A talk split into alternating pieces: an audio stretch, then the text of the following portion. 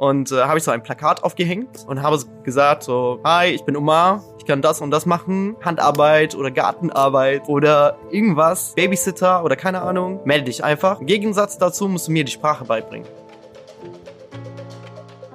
Hallo und herzlich willkommen bei Welthungerhilfe direkt. Mein Name ist Lena, ich bin Mitarbeiterin der Welthungerhilfe und moderiere für euch diesen Podcast. Heute führe ich erneut das Gespräch mit meinem Kollegen Omar. Falls ihr die letzte Podcast-Folge noch nicht gehört habt, empfehle ich euch zuerst dort reinzuhören.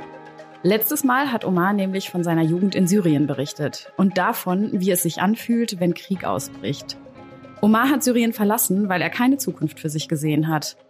Heute erzählt er von seinem Leben in Deutschland, den anfänglichen Herausforderungen und wechselnden Perspektiven. Welche Zukunft er sich hier gebaut hat, erfahren wir jetzt. Hallo und herzlich willkommen zu einer neuen Folge Welthungerhilfe direkt. Ich darf heute nochmal ganz herzlich Omar begrüßen. Hallo Lena, vielen Dank, dass ich hier nochmal sein darf. Ich freue mich auch, dass du heute nochmal hier bist. Wir haben das in der letzten Podcast-Folge schon einmal angekündigt, dass wir dich gerne zweimal einladen würden in diesen Podcast. Denn irgendwie hatten wir, oder zumindest ich hatte das Gefühl, da gibt's noch ziemlich viel zu erzählen. Die Geschichte ist eigentlich noch nicht zu Ende erzählt. Das glaube ich auch, ja. Denn wir haben in der letzten Folge, um da vielleicht auch nochmal die Hörer und Hörerinnen abzuholen, ja ganz viel über dein Heimatland Syrien erzählt. Du hast sehr viele Eindrücke geteilt aus deiner Jugend, aus deinem Studium, also aus deiner Zeit in Syrien.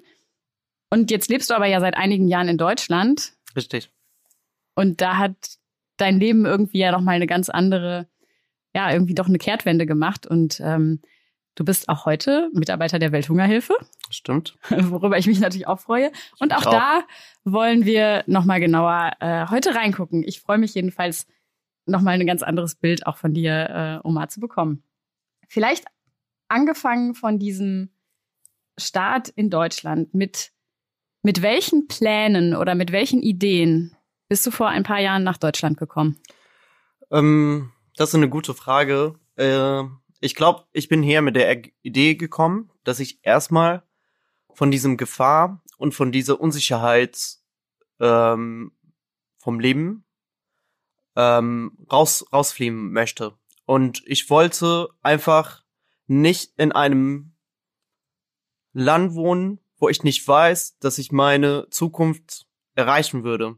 Und in Syrien war das, war das mir immer so nicht klar, weil natürlich wegen der Korruption, wegen verschiedenen Sachen wegen dem Krieg hat man sehr wenig Chancen, in, in das berufliche Leben zum Beispiel reinzukommen, irgendwas zu erreichen. Die Möglichkeiten sind sehr, sehr gering. Man braucht Vitamin B, man braucht viele Sachen, aber nicht, es geht nicht um, um die Fähigkeiten, es geht nicht um das Wissen, sondern geht's um andere Dinge leider. Und hier bin ich mit diesem Gedanken ange angefangen, dass ich jetzt eine Zukunft für mich ähm, aufbauen möchte. Und äh, genau, dann bin ich hier angekommen und ähm, erstmal habe ich so ganz klein angefangen.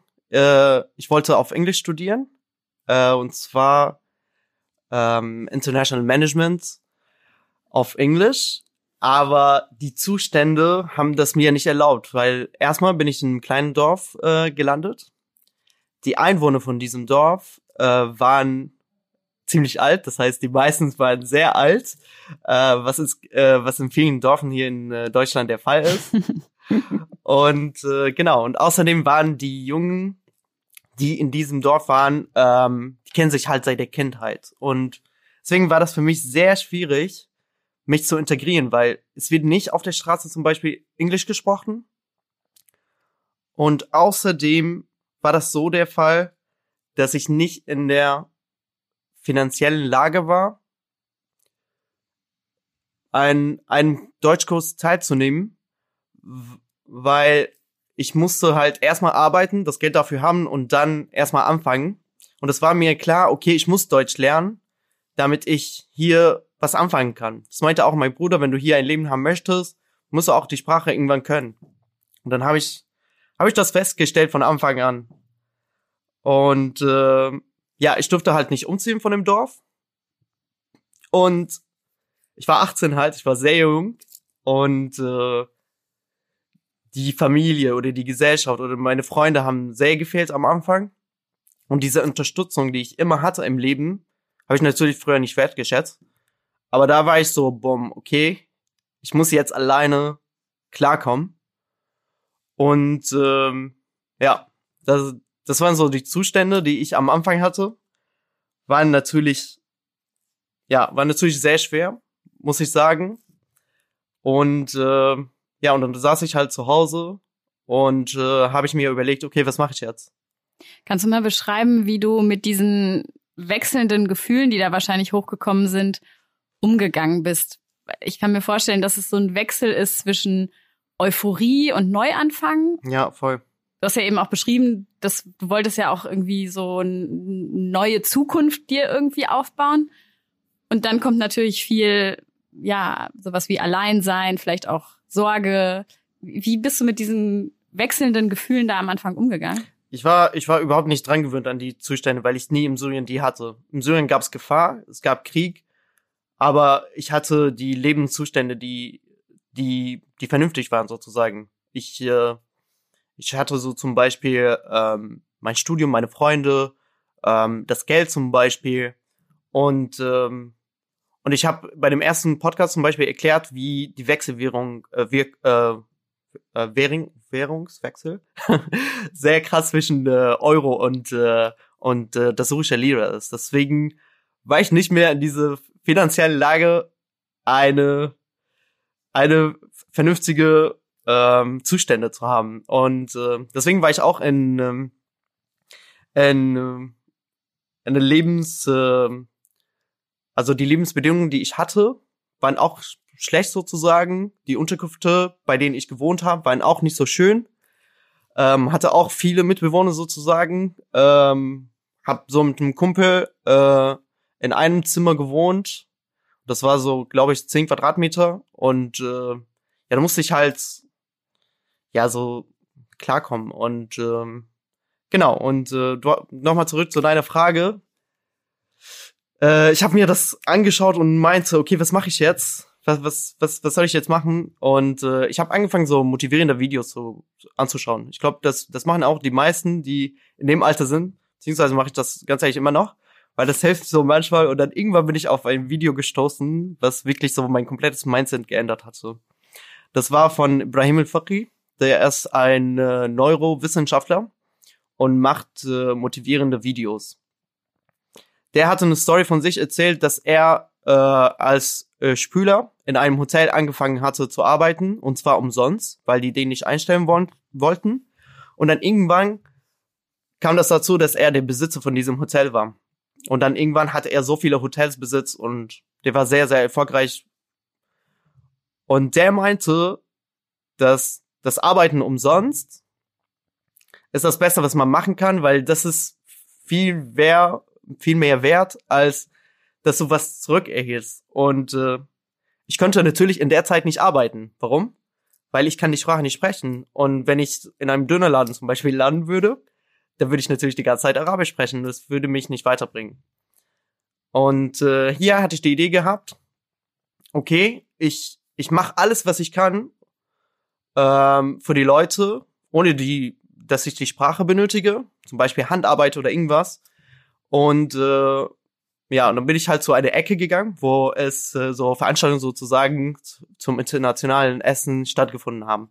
Was konkret meinst du mit Ecke?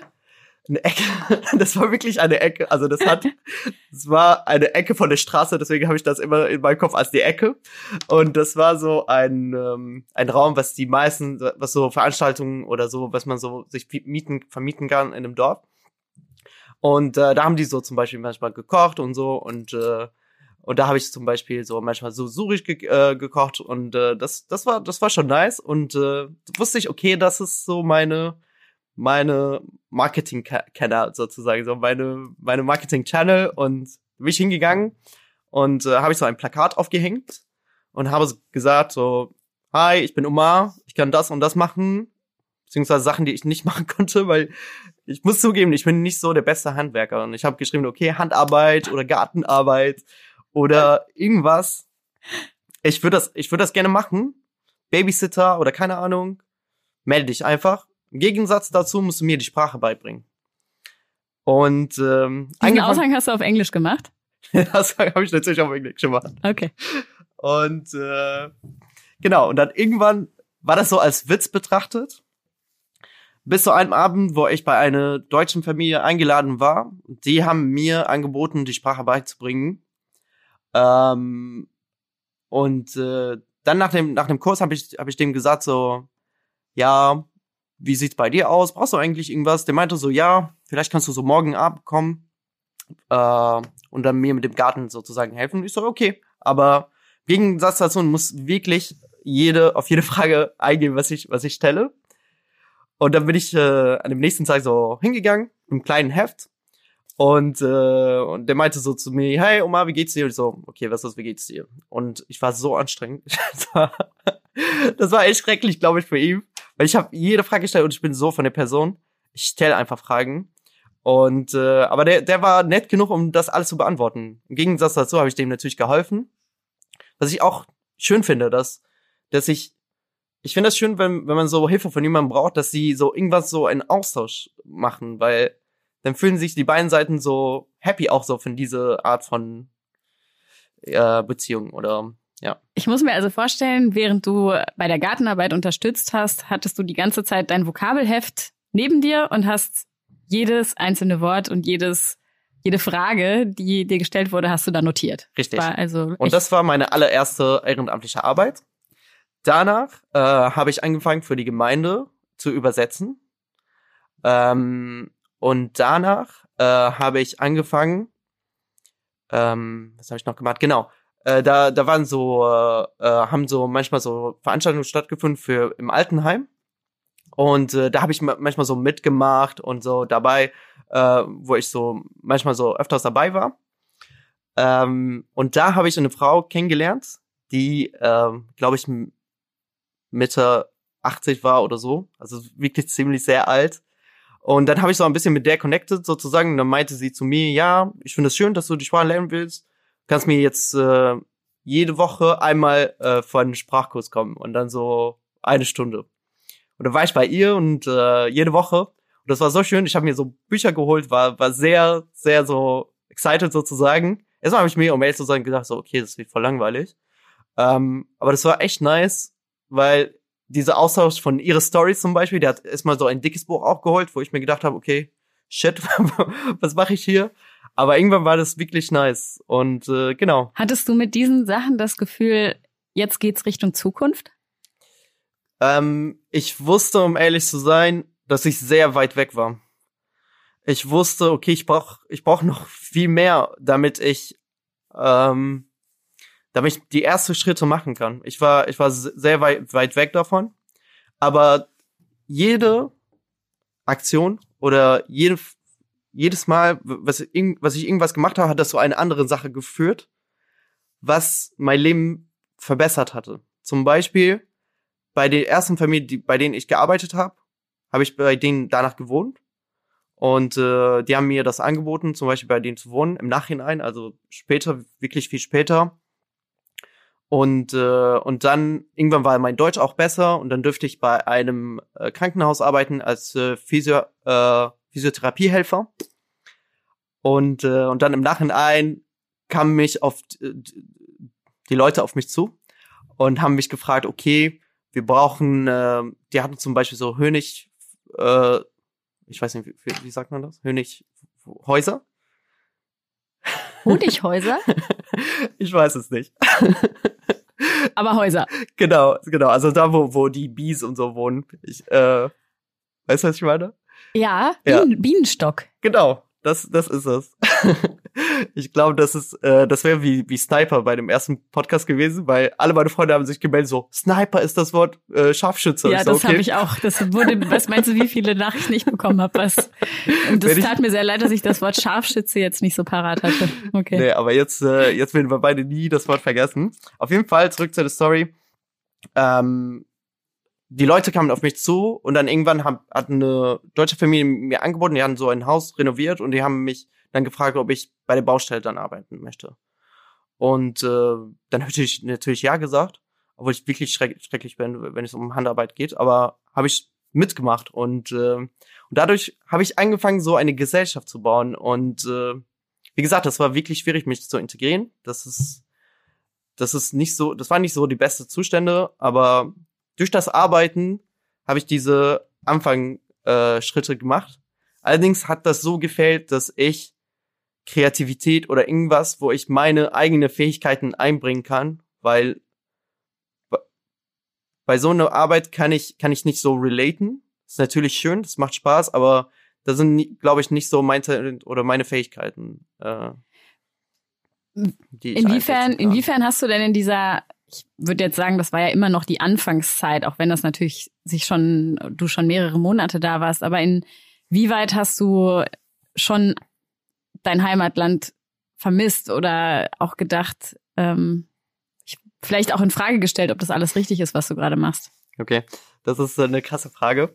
Äh, am Anfang habe ich, um ehrlich zu sein, sehr viel über Syrien nachgedacht und das mit dem Arbeiten und das mit mit den mit der mit den Zuständen Änderungen, das äh, und vor allem, dass ich noch nicht so reif war. Ich war, ich war echt 18 und ich war sehr überfordert mit den Zuständen, auch mit diese, was du, was du gerade erwähnt hattest, fand ich auch, dass das ein Grund dazu auch war, weil ich hatte diese Erwartung, okay, jetzt fängt meine Zukunft an und dann kam ich und dann musste ich wirklich von null anfangen und vor allem die Lebenszustände, die ich früher gehabt habe, die gut waren, waren nicht so gut.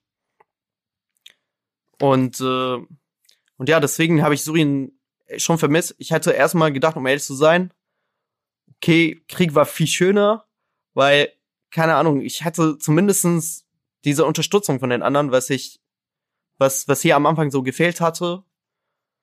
Und äh, ja, irgendwann, natürlich habe ich meine, meine Eltern das auch nicht erzählt.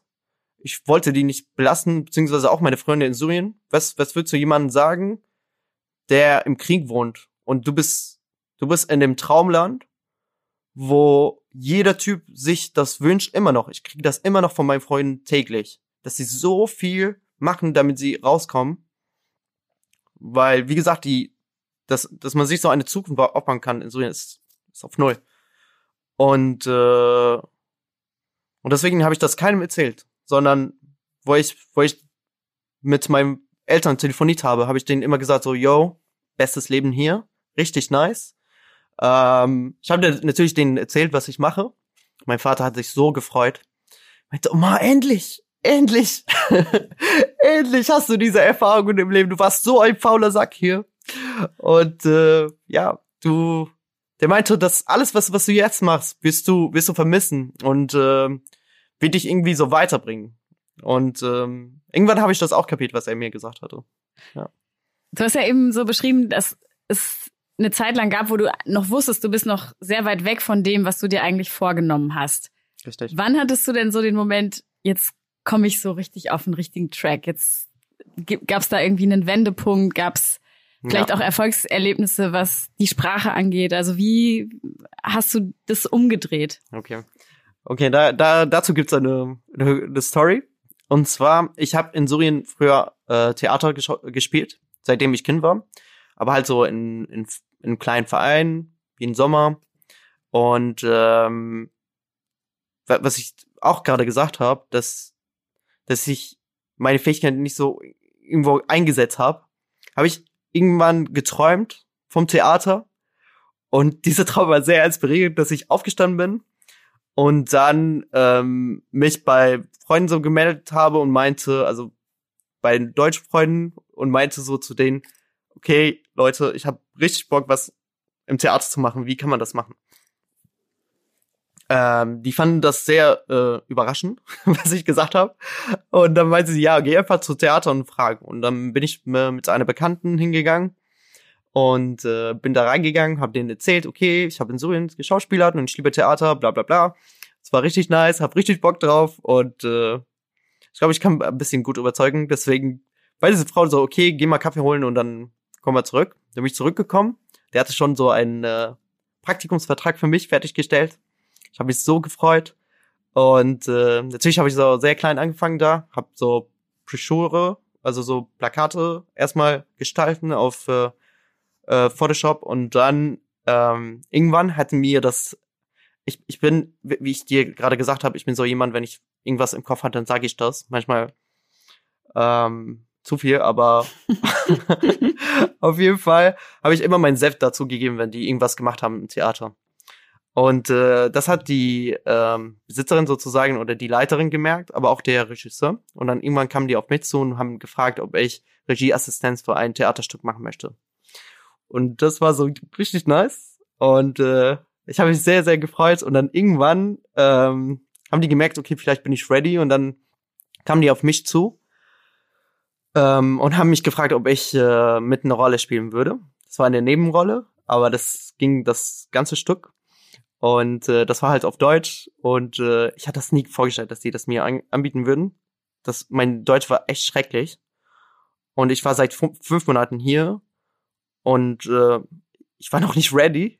Aber der Regisseur war so nett und war so geduldig, dass er mir das ganze Skript äh, als Sprachnachrichten per WhatsApp geschickt hatte. Und, äh, und ja, und damit habe ich, hab ich mir das angehört und dann wiederholt und nochmal wiederholt. Manchmal wusste ich nicht genau, worum es geht. Vor allem, wenn die mir so das Skript vom Theater, von dem äh, Stück gegeben haben, habe ich das so jedes Wort auf, auf Google eingegeben und dann musste ich so fragen, so, hä, wo ist der Witz hier? Das war so ein Comedy. ähm, ja, das war, das war, das war schon, schon nice. Und dann irgendwann habe ich das gespielt und ähm, wie ich erzählt habe auch, das beste, das beste Ding im Dorf ist das Marketing und jeder erzählt dem anderen und dann irgendwann ähm, kam ein Journalist auf uns zu und hat mit mir so ein Interview gemacht und äh, das wurde dann äh, in der Zeitung dann so zusammen veröffentlicht und äh, ich habe das mir angeschaut, wo das rauskam und ich hatte das erste Mal das Gefühl, okay, ich habe jetzt was erreicht und ich bin jetzt auf dem richtigen Weg und das war, glaube ich, der allererste Schritt, wo ich mir gemerkt habe, okay, das geht jetzt in die, in die richtige Richtung. Weil natürlich vom Theater habe ich so viel Deutsch gelernt, das ist nicht mehr normal. Ich kann das jedem Zuhörer empfehlen, wenn ihr Schauspielern könnt und eine neue Sprache lernen wollt, geht ins Theater, weil ähm, damit, damit kann man sehr viel nachmachen und äh, da bist du verpflichtet, halt die Sprache zu sprechen. Ähm, genau. Das ist eine schöne Idee. Mich würde noch interessieren, wie, wie hat sich dein ähm, Blick auf Deutschland eigentlich in den Monaten verändert? Also du bist ja wahrscheinlich mit einer, mit einer Vorstellung und mit einem Bild in dieses Land gekommen. Und dann hat sich das mit dem Lernen der Sprache, aber auch mit den Erlebnissen, die du gemacht hast, vielleicht auch gewandelt. Kannst du das mal so ein bisschen beschreiben? Ja, ich, ähm, ich glaube, je mehr ich Deutsch gesprochen habe, umso mehr habe ich die Leute nachvollziehen können, gekonnt. Und äh, weil am Anfang kannst du wirklich nicht so gut kommunizieren, du weißt du nicht, wie, wie die Leute so hier ticken. Und Was war dein erster Eindruck? Von Deutschland? Ja, von, den, von den Menschen, ja. Von den Menschen? Okay, also der, das, der erste Eindruck war diese ganz typische, dass, dass die Leute hier so auf die Uhr ticken und dann so sehr pünktlich, weil natürlich, weil, wo ich mich so mit jemandem verabredet habe und dann kam ich so zehn Minuten später, was in Syrien sehr normal ist, glaube ich. Ähm, ja, dann, äh, war der nicht so begeistert und da habe ich gedacht, okay, hier ist das so. Ähm, die andere Eindrücke waren, dass, dass die Leute, ich hatte, ich hatte ehrlich gesagt eine, die Vorstellung, dass die Leute nicht so offen würden, irgendwas von einer anderen Kultur zu lernen, aber das war nicht so der Fall, sondern die haben deren Interesse gezeigt, dass die das mitmachen würden, weil ansonsten hätte mir keiner angeboten, dass ich bei ihm wohne. Und äh, das, da, da hat so mein, mein, mein Eindruck auch sich sehr positiv geändert, weil wo ich mehr mit den Leuten gesprochen habe, habe ich die mehr verstanden und dann habe ich konnte ich mit denen so relaten und dann irgendwann kam auch so da, da gab es so einen Typ ähm, der war der war echt lustig der der kam immer auf mich zu um Fußball zu gucken. Und äh, und äh, ich habe mit dem Fußball und da könnten wir so relaten aber ohne dass du die Sprache sprichst, kannst du nicht über deine Interesse reden, dann weiß man nicht, wie, wie man mit dir so relaten kann. Ähm, ja, deswegen, deswegen fand ich das echt nice. Ähm, ich muss nur zugeben, das Essen fand ich am Anfang nicht so nice, bis ich Gulasch gegessen habe und da war ich, okay, es gibt schon was Geiles hier. Ich würde sagen, Gulasch ist jetzt nicht typisch deutsch. Echt? Ich glaube, das kommt eigentlich eher noch aus, äh, oh, ich sag jetzt mal lieber auch nichts Falsches, aber Gulasch, okay. also vielleicht liegt es auch daran, dass ich selber nicht so der Fleischesser bin und nicht so richtig äh, damit relaten kann. Ja. Ja. Hat dein Blick auf Syrien sich in der Zeit eigentlich verändert? Ähm, ja, weil da bin ich zu der ähm, Feststellung gekommen, dass ich Syrien in der letzten Zeit so viel in meinem Kopf verschönert, wo ich, wo ich diese schlechte Zustände hatte. Und ich glaube, das machen auch viele, wenn die irgendwas vermissen, dass die dann ähm, ja im Kopf alles so idealisieren sozusagen Beschönigen, ja. Beschönigen, genau. Und äh, ich glaube, das, das hat sich so bei so, bis ich das kapiert habe, dass es jetzt viel einfacher teilweise zu wohnen. Es ist eigentlich so ein, ähm, das ist so, also hier ist es auf jeden Fall viel einfacher zu wohnen, weil die Zustände, die du in Syrien hattest, zum Beispiel dieser Schlangen oder ähm, dass man sich so hier alles so holen kann, sehr schnell. Das ist wunderbar. Genau, ich muss nur kurz einhaken. Du meinst ja diese Essensschlangen sonst. Genau, dieser Brotschlangen. Von denen wir im, Letz im letzten Gespräch genau, äh, genau. gesprochen haben, ja. Hier, hier brauchst du nicht so in die Schlange zu, zu, zu warten. Und äh, aber was ich in Syrien vorgestellt hatte, dass hier ist so sehr feierlich zum Beispiel, dass man hier so ähm, so richtig viel chillen kann. Und ich glaube, das sind so die meisten äh, Gedanken von vielen, die in Syrien wohnen, weil wir, wir wissen ja auch alles über Deutschland von Medien und von Europa sozusagen und da, da wird es auch so meistens so Party gezeigt und so Festivals und dann denkt man sich, okay, das, so ist das Leben dort. Aber eigentlich habe ich festgestellt, dass das Leben in Syrien der Siesta ist, also so die, die, das Chillige ist. Und hier geht's darum, dass man arbeitet, dass man, ähm, dass man viel macht sozusagen und äh, das, das, äh, das, das hatte ich davor nicht vorgestellt. Das Schöne ist daran, dass man hier arbeitet und gleichzeitig am Ende feiert. Das ist ich hätte nämlich gerade gefragt, was tust du denn, um die Feierlichkeit, so wie du das so ganz schön bezeichnest, auch in Deutschland äh, zu haben? Was mache ich? Ja, was machst du persönlich, um dieses lebendige, feierliche, was du beschreibst, ja. hier beizubehalten? äh, ich gehe einfach feiern. also außerhalb von Corona. Genau, also also jetzt in der Zeit nicht, aber früher war ich äh, war ich ja mit Freunden so feiern sozusagen und äh, ähm, ich ich versuche einfach so diese Art von vom Leben zu nachzumachen, was was die Leute hier machen, weil ich finde das echt nicer, dass man erstmal alles macht und wirklich viel hasselt und wirklich so sich viel anstrengt. Genau. Und dann im Endeffekt kann man das feiern, weil okay. das ist das ist viel besser und äh, ich glaube, dieser Mischmasch zwischen den zwei Kulturen, das chillige und das gearbeiten ist das Beste, was was man machen kann. Ja. Ich mache jetzt mal einen Zeitsprung ins äh, Hier und Jetzt, wo du als äh, mein Kollege bei der Welthungerhilfe äh, mir gegenüber sitzt. Mhm.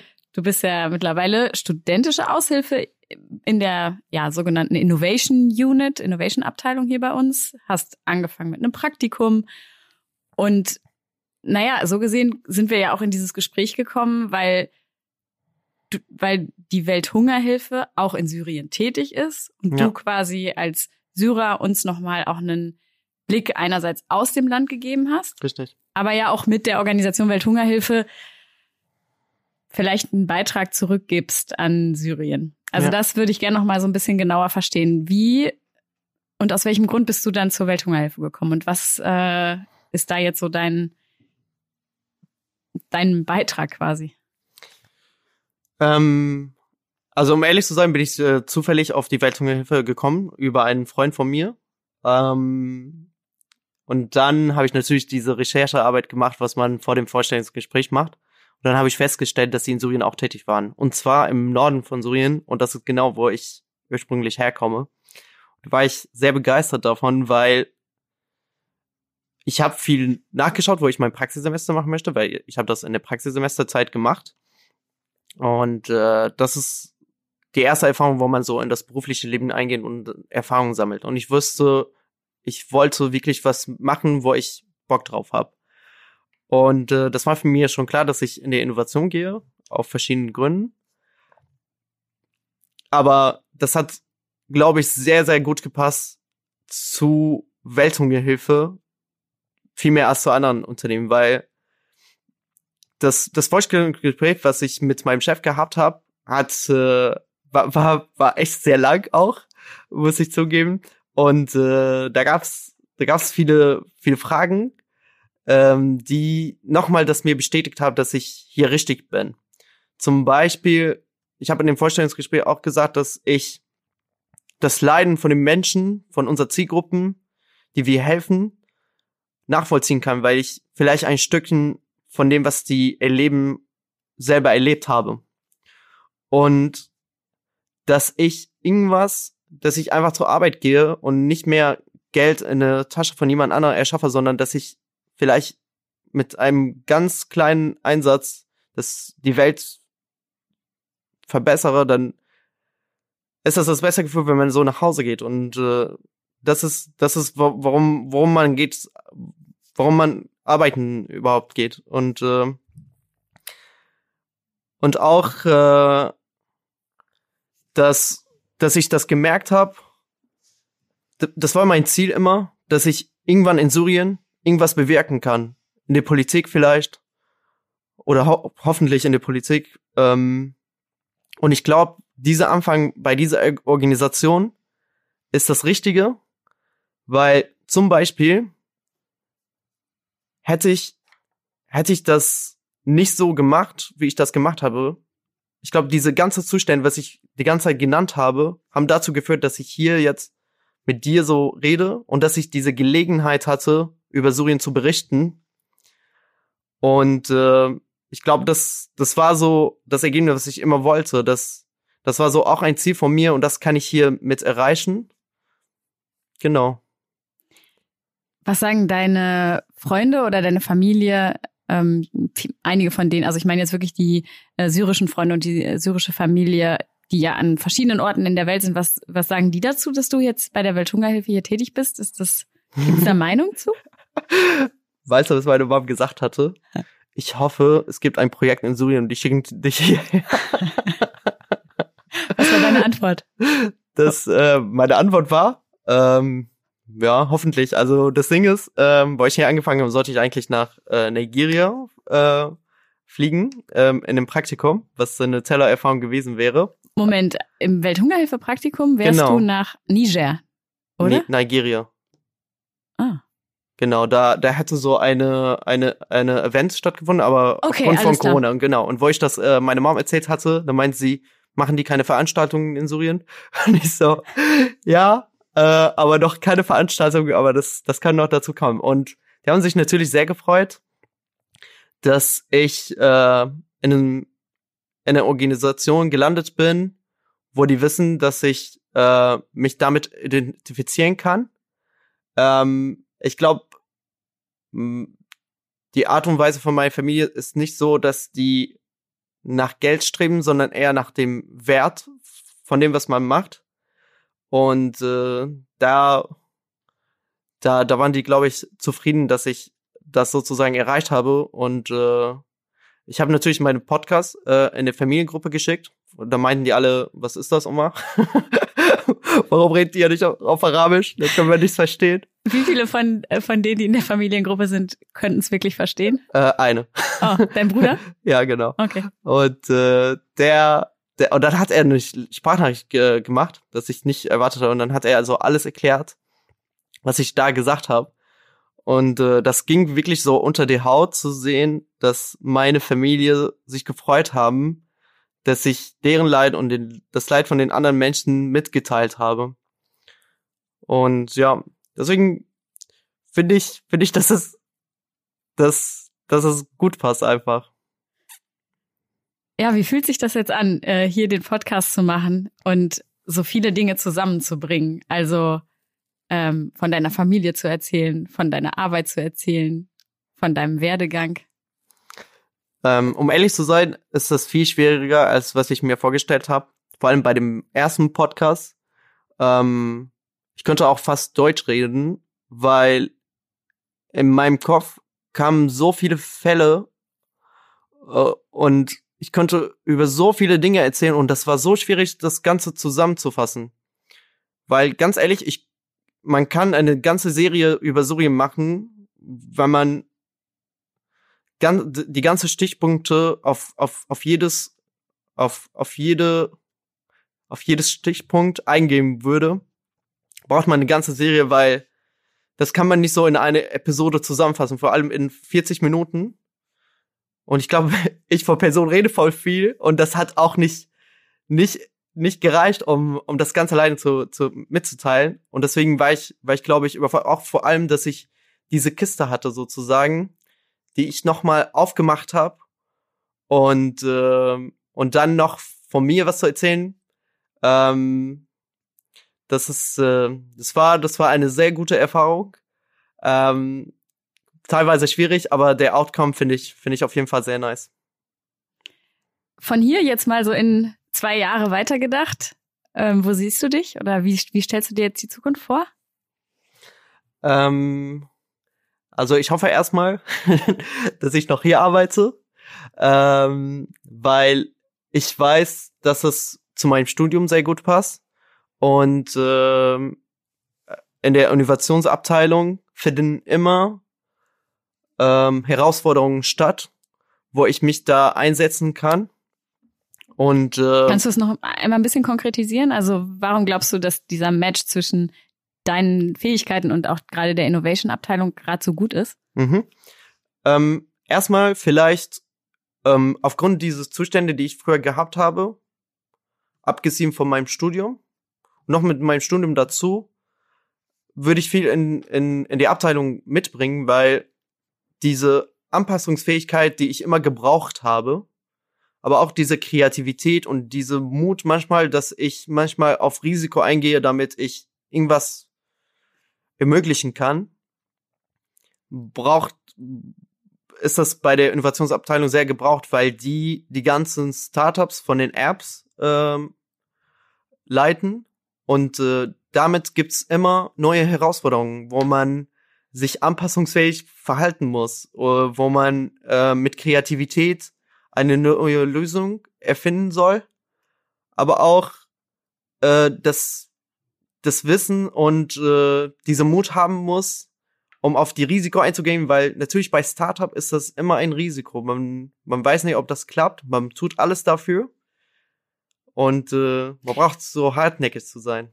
An der Stelle gebe ich vielleicht mal kurz den Hörern und Hörerinnen mit, dass es ja auch einen Podcast schon vor ein paar Folgen gab, genau über die digitalen Innovationen der Welthungerhilfe, so dass wir das jetzt hier quasi nicht weiter ausbreiten, aber äh, da natürlich auch gerne noch äh, in, an anderer Stelle drüber erzählt haben. Ja, da erzählt die äh, Franziska Ketting die äh, ganz ausführlich. Genau. Okay, wir waren jetzt bei der ja so äh, Frage, was deine Zukunft dir bringen soll, was du dir wünschen würdest. Genau. Ähm, in zwei Jahren oder? du darfst auch weitergehen. Ähm, okay, also wenn, wenn ich in zwei Jahren ist das schwierig, weil ich weiß noch nicht, ob ich den Master direkt machen möchte oder nicht. Deswegen arbeite, antworte ich jetzt ganz offen.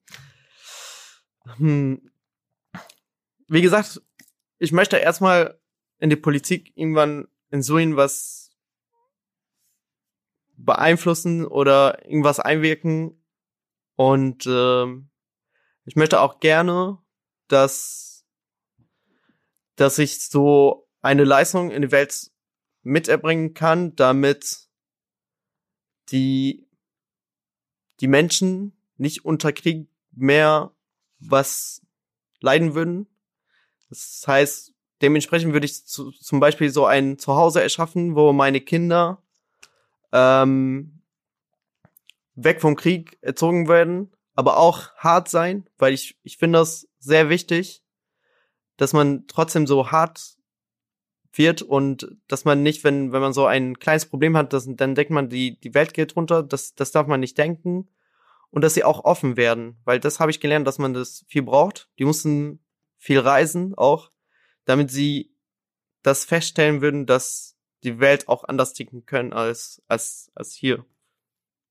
Genau, und ähm, mir fällt jetzt, um ehrlich zu sein, noch nicht was ein.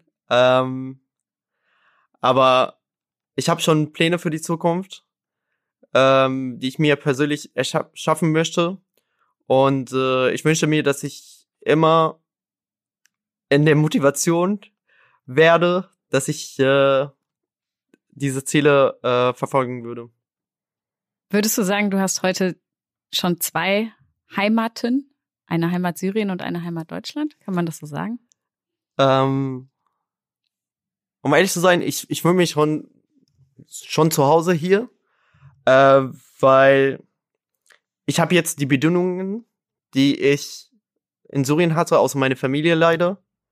Aber ich habe jetzt ein Zuhause, wo ich, wo ich sicher, wo ich mich sicher fühle, äh, wo meine Freunde um mich herum sind, wo ich meine Hobbys ausüben kann, wo ich zur Arbeit gehen kann, wo ich noch studieren kann und diese ganzen Bedingungen, ich ich fühle mich echt im Genuss, dass ich das jetzt hab. Und dafür bin ich echt dankbar. Und äh, das deswegen, das ist eigentlich für mich die Definition von zu Hause. Ich fühle mich hier wohl. Ich ich kann mich jetzt sehr gut relaten zu den Menschen, die hier wohnen. Und äh, das ist das ist, was ich mir früher gewünscht habe, da vom früher. Und ja. An der Stelle möchte ich mich eigentlich nur noch bei dir äh, bedanken fürs gute Relaten in, in, diesem Podcast. Du bist der Word of the Day. Ja, Word of the Day.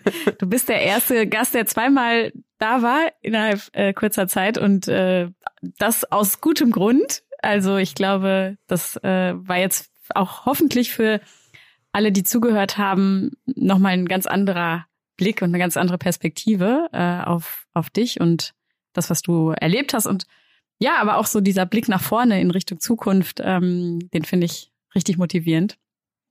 Und das freut mich sehr.